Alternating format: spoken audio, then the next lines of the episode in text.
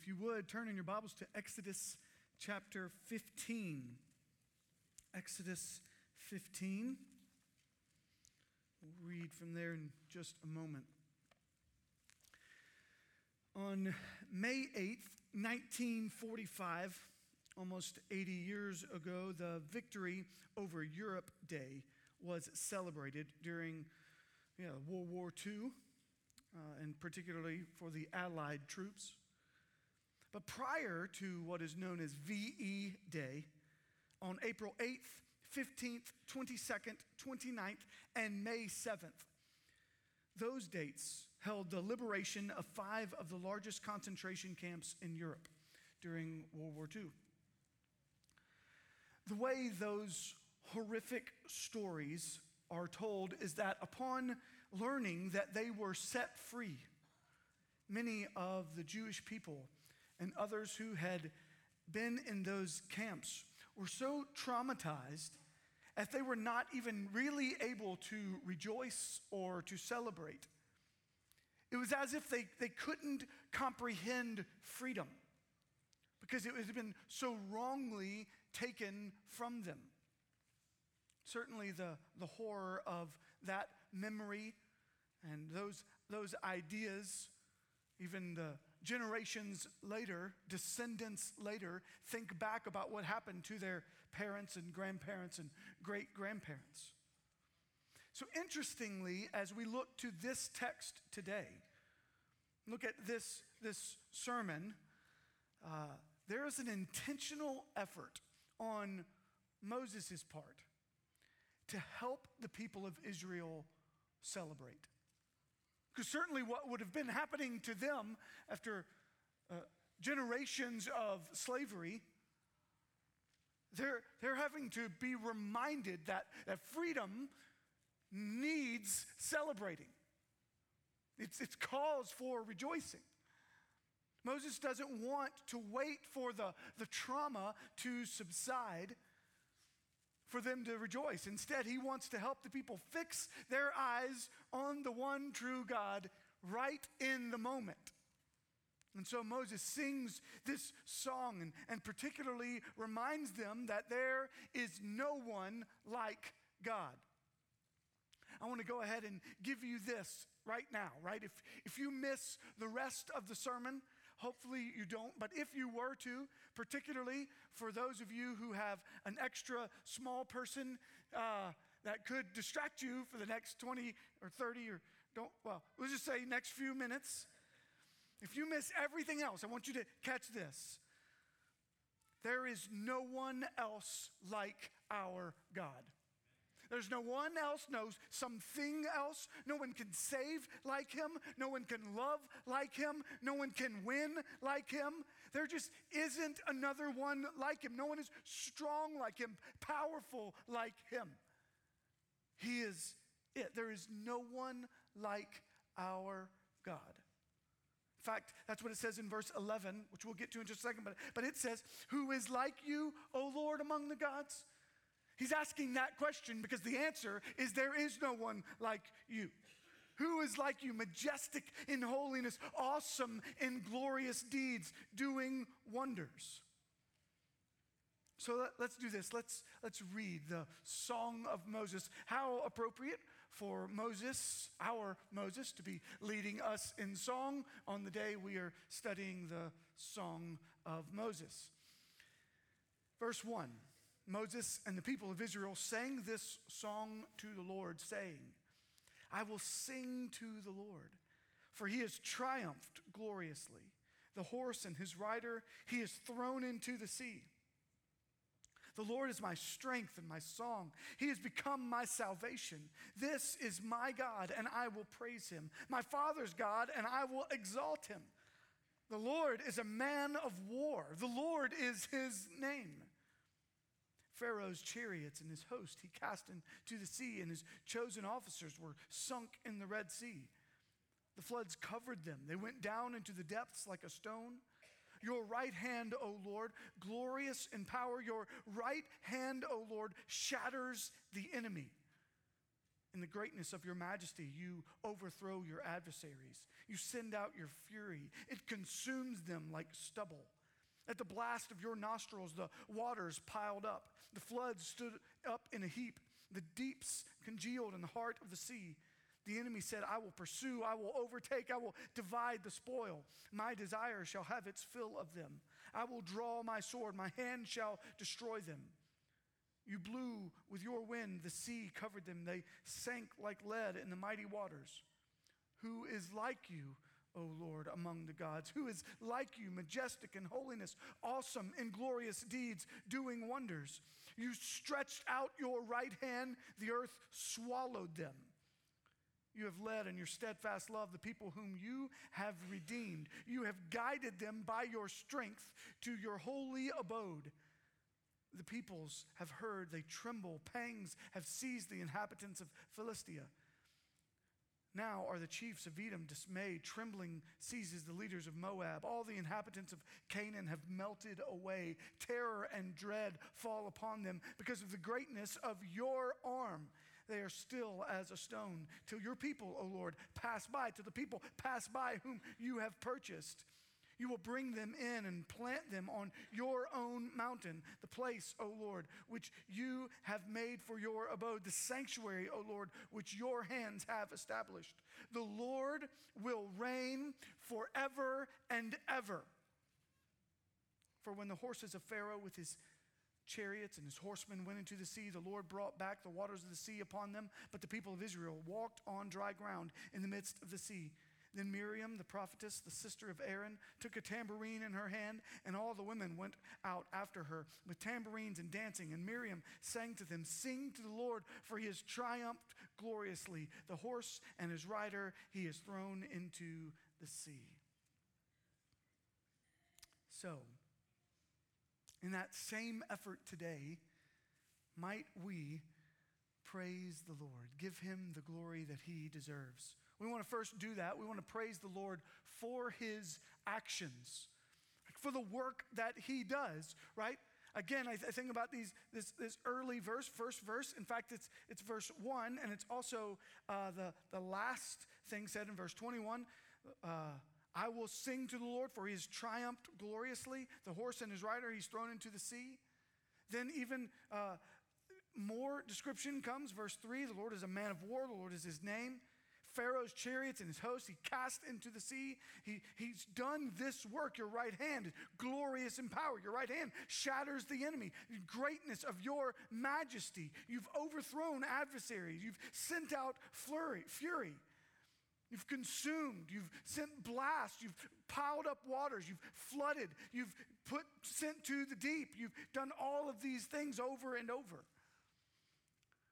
The Lord is a man of war. Some translations say the Lord is a warrior.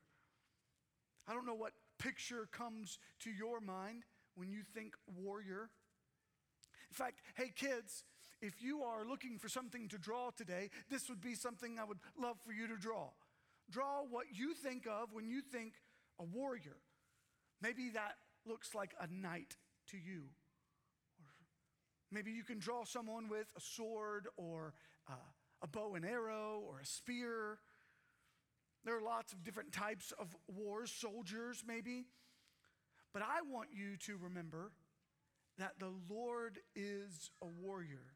And he fights against a spiritual enemy that always, always shows his strength and power as the man of war that the Lord is. It says in verse 12, You stretched out your right hand, and the earth swallowed them. You triumph gloriously. These are, this is a, a description of, of winning the battle. And uh, this is because, maybe as a, a reminder, he won the battle against the enemy. Moses isn't taking credit for this win, is he? He's not saying, you know, I'm really glad I held up my staff just long enough. I'm really glad that uh, I, I did such a good thing in leading the people out of Israel. God, I'm, I'm so glad of, of my effort here.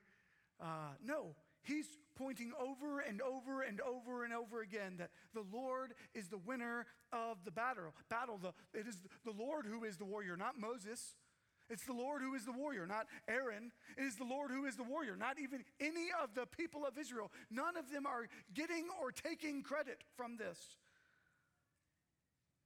And, and some of you today, you, you might need to remember that truth that Christ has already won the victory. You know, we, we've talked about that most recently Good Friday and Palm Sunday and Easter, and, and remembering that, that Jesus' death on the cross is our victory. And so we don't, we don't live for victory, we live from victory, right? So we live in a, in a, uh, a state of already considered champions, victorious, because Christ has already won.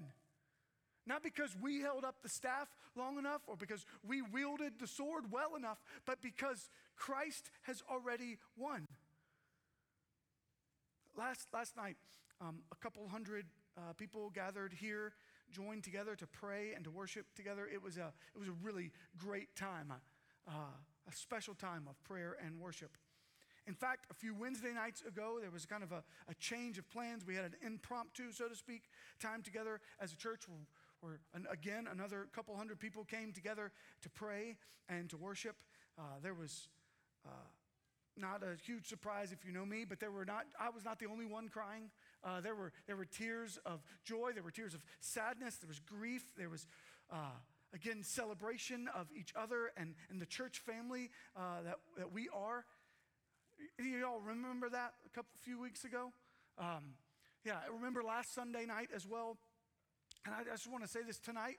Uh, we will be having another one of those times of prayer and worship, similar to uh, the one we had a, a, few Wednesday nights ago.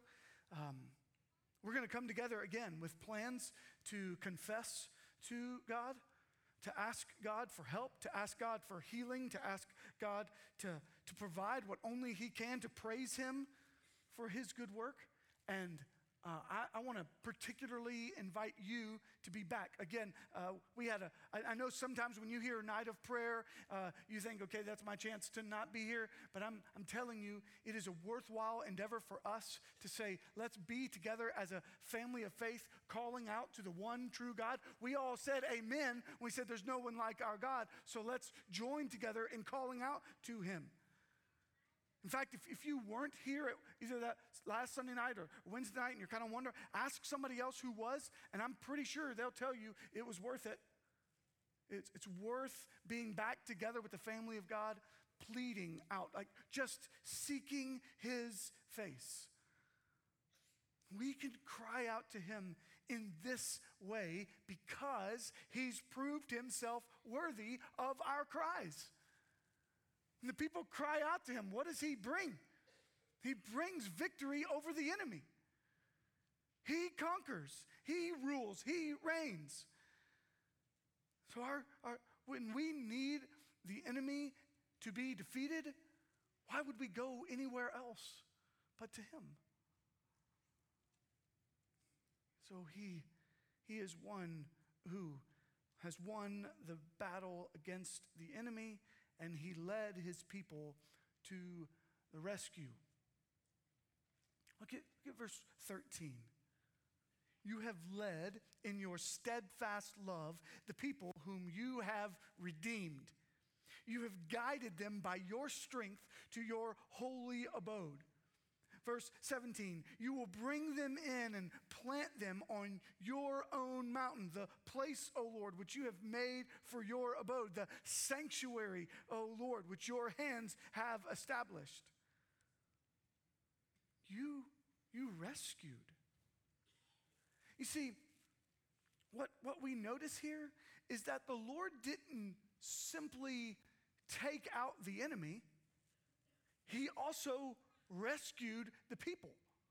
So it was both and, right?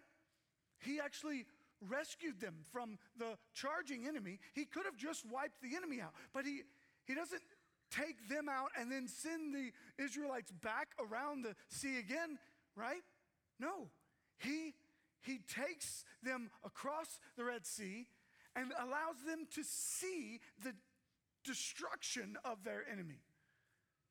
Nobody's chasing you anymore. We've, we've won. Certainly, there are some battles, even battles in Scripture, that come with casualties, right? Even by the, the winning side.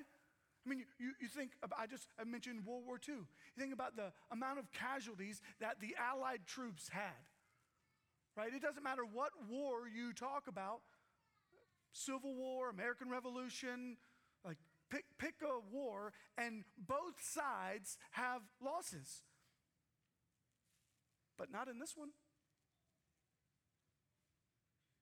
The, the people of God walk across on dry land, and there's zero indication that there's a straggler who was a little slower that the Lord let had, had them be destroyed along with them, right? No, all of the people of Israel make it across the Red Sea. And then all of the Egyptian army destroyed. He grants complete and total victory. All of the Israelites make it across. He led his people to rescue. You know, uh, after the Passover, when, when Pharaoh sends them away, they're still kind of in this uh, running, you would think. Everything was intended to be in haste, right? Everything was like, even they were supposed to eat quick so that they could go quick. They're supposed to be ready to go, move fast. And so, certainly, it would have felt like, uh, is, he, is he really going to go? Is he going to come back and get us? So, there's like that cloud, not the pillar of cloud, but the, like a cloud kind of hanging over their head, like, is he, re- he's going to come get us. He's going to come get us. He's going to come get us. And now, they just saw the destruction of their enemy. And so Moses is leading them to remember, to, to celebrate who their rescuer is. Praise God for the actions that he has taken, for the things that he has done. You know, sometimes that's the easier thing for us to praise God for, right? It's the easier things to, to say, God, you did this thing for me. I, I have salvation because of you. So thank you for saving me. I have family because of you. So thank you for my family. I have a roof over my head. I have food on my table. Thank you for giving me a roof and food. But what, what Moses also does here is he calls the people not just to praise God for what he does, for his actions, but to praise the Lord for his attributes. You know, uh, if right? That, that song said it so well. If you never did another thing for me, you're still good. Like, God's goodness is not predicated on our receiving His grace, He's just good. This is, this is why, like verse 11 again, who is like you, a Lord among the gods? There's no one else like him. The, the comparison is, doesn't even happen. We, we work, like we work actually to try to understand Hebrew words and Greek words, uh, to understand how they try to describe God. But, but even their language, as thorough as it may be, and as our language continues to grow, we are still short of uh, uh, let me try to think of the right way, uh, the right words to describe, like sufficient words to describe how great He is. Right? That's why we, we have to just sometimes say there's, there's no one like you. Paul says this to Timothy. He says, like, there's, you're, you're, you're alone in, in who you are. A.W. Pink calls that the solitariness of God. That he stands alone, that there's no one else we can even, there's not another character, not another person, not another animal, creature, anything that we can say, oh, he's, he's like that. And, and so here's some of the things that Moses points to. He says, He is our strength. Verse 2, right? The Lord is my strength. I want you to hear again how strong he is, described as even in these verses. Verse 3 The Lord is a man of war, the Lord is his name. Pharaoh's chariots and his host he cast into the sea. His chosen officers were sunk in the Red Sea. The floods covered them. They went down into the depths like a stone. Your right hand, O Lord, glorious in power. Your right hand, O Lord, shatters the enemy. In the greatness of your majesty, you overthrow your adversaries. You send out your fury. It consumes them like stubble. At the blast of your nostrils, the waters piled up, the floods stood up in a heap, the deeps congealed in the heart of the sea. The enemy said, I will pursue, I will overtake, I will divide the spoil. My desire shall have its fill of them. I will draw my sword, my hand shall destroy them. But you can almost, right here, you, you could, you could put the word but. But instead, you blew with your wind, and the sea covered them. They sank like lead in the mighty waters. This, this mighty army, right?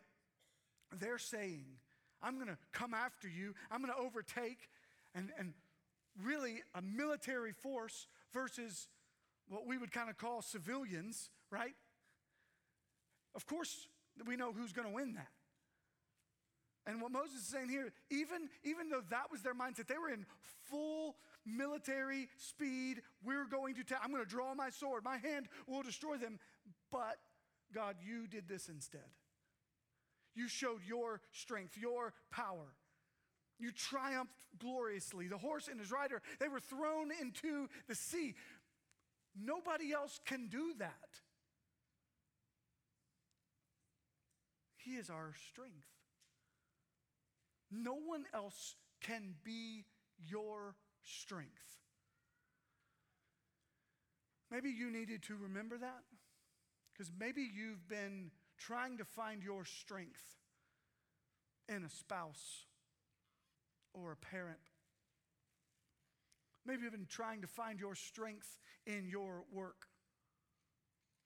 Maybe if I can just I can show, maybe you're just trying to look at it in yourself.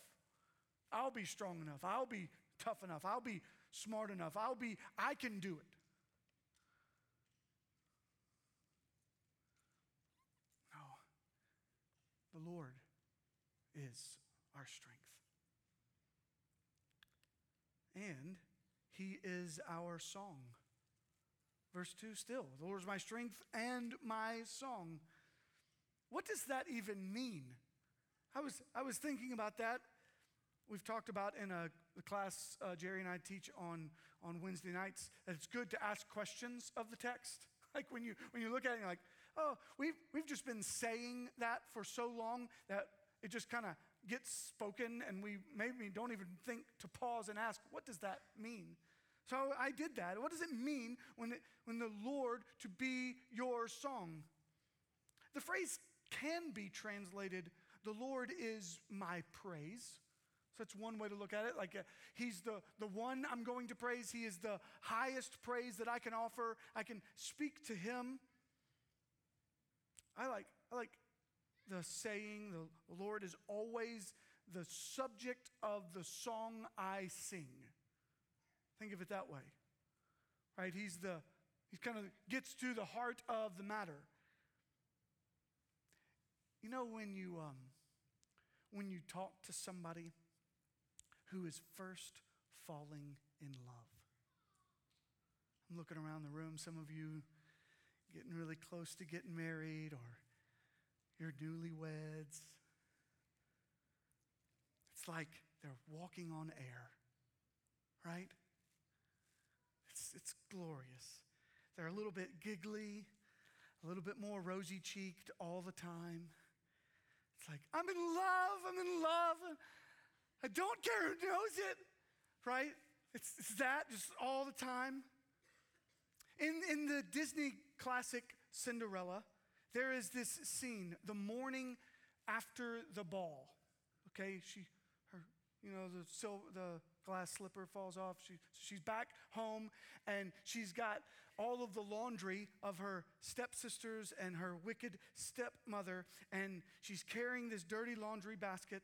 And to these other three women in the house who do not like her, but she is humming a song.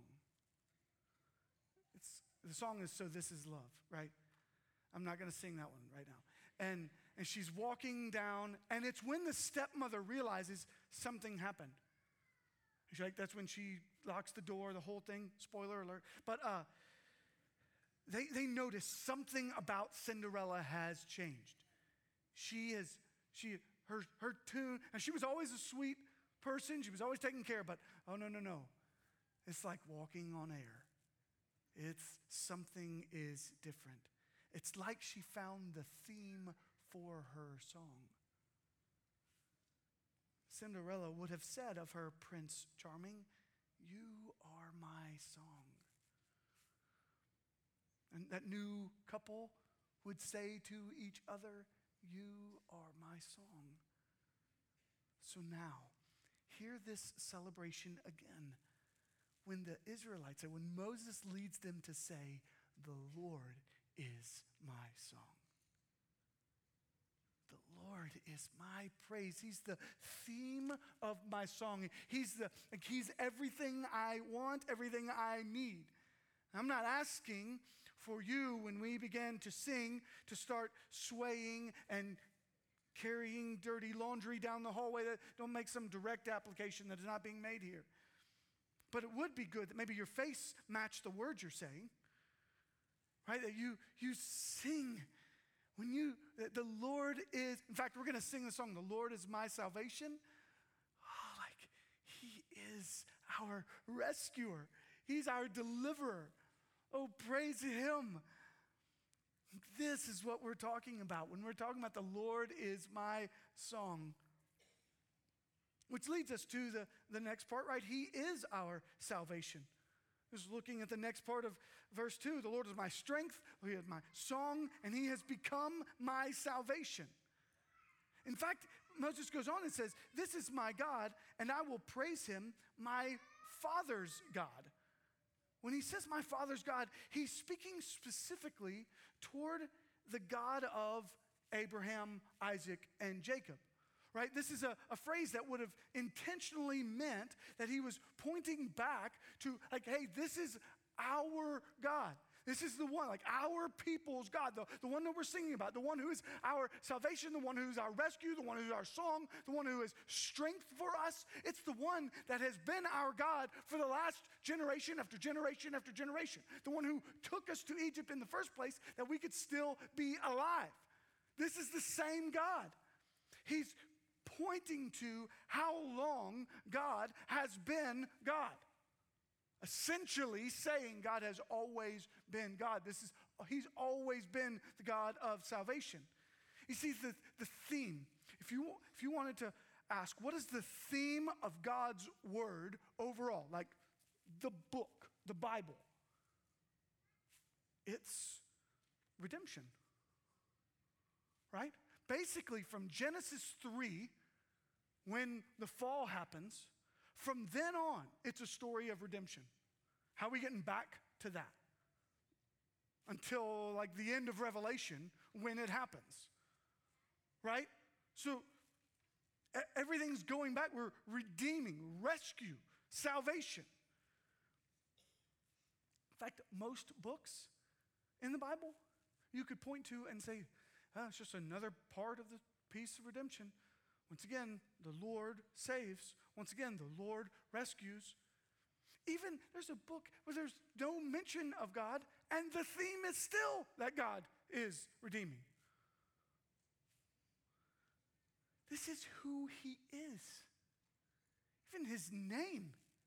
When we say, like, Jesus, His name means the Lord saves. Yahweh saves. God rescues.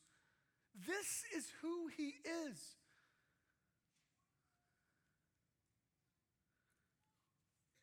I wonder if you're here today and you you've never you've never acknowledged that the Lord is salvation. That the Lord is the way for you to be redeemed, for you to be rescued, taken out of slavery to sin, taken out of the bondage, taken out of eternity in hell. If that's never happened, then today, today, turn from your sin and trust in Jesus. He is salvation. He is offering this to you. And for those of you who are in the room who hear this week after week after week, and you are a follower of Christ, don't let that statement grow dull for you. Do you catch this? Okay, you didn't cross the Red Sea. You went from death to life, right? We're, we're talking about maybe even more miraculous than the parting of the Red Sea. You were once dead in your trespasses and sins, and now you've been made alive in Christ Jesus because He is your salvation. Oh, like this has to stir in us something. And there, there are countless people who don't know this. You just think like they're standing on the on the edge of the Red Sea, but it's not just water. It's an eternity apart from God. And we have the way. We, we know that Jesus offers salvation. So tell him. You speak it. You, you, you tell them the truth. It's worth awkward. It's worth uncomfortable. It's worth uh, losing your job, losing your family, losing your friends. It's worth people knowing that there's a way of salvation. And I want to point to, to one other piece here of who God is. He is our sovereign. Verse 18. In fact, uh, I, would, I would circle this verse in your Bible or underline or highlight it or something. The Lord will reign forever and ever. I always love it when they put the and ever. By definition, forever needs no other ever. Right? It's already forever. The reason we do that is to emphasize the forever. Just in case you were wondering, it's forever and always. It's forever and ever. And then you, those people who add the and ever and ever and ever and ever, like, not necessary. It's like adding extra exclamation points. But that's in that's the point. Is that's how long forever is going to be. He will not ever not be, uh-huh, I know all the negatives. He will not ever not be the Lord. He will always be the Lord. There will never be a time within time that he is not the Lord, and any time when there is no more time being counted, that he, he will always be the Lord. The Lord will reign forever and ever. Now, if I'm, if I'm the people of Israel, certainly I, right in that moment, I, I, look back at the, the Red Sea collapsing in on the, the, my enemy, and I, I think, man, God sure is in control. But it was just seemingly minutes ago that I looked and I was, I was afraid. And it didn't feel like then that they were saying God is sovereign, does it? I mean, look back at the text at what they were saying before. Why didn't we just die in Egypt? God didn't feel very sovereign to them. Sovereign, one ruler. They felt like Pharaoh was a ruler. They didn't feel like he was sovereign. I, I think about the, the Jews that I mentioned earlier in, in the 1940s. They didn't feel like God was sovereign. And you might be walking through something in your life, and maybe, certainly, not as drastic as the Holocaust or a lifetime of slavery in a foreign land, but you might feel like the Lord doesn't seem very sovereign to you.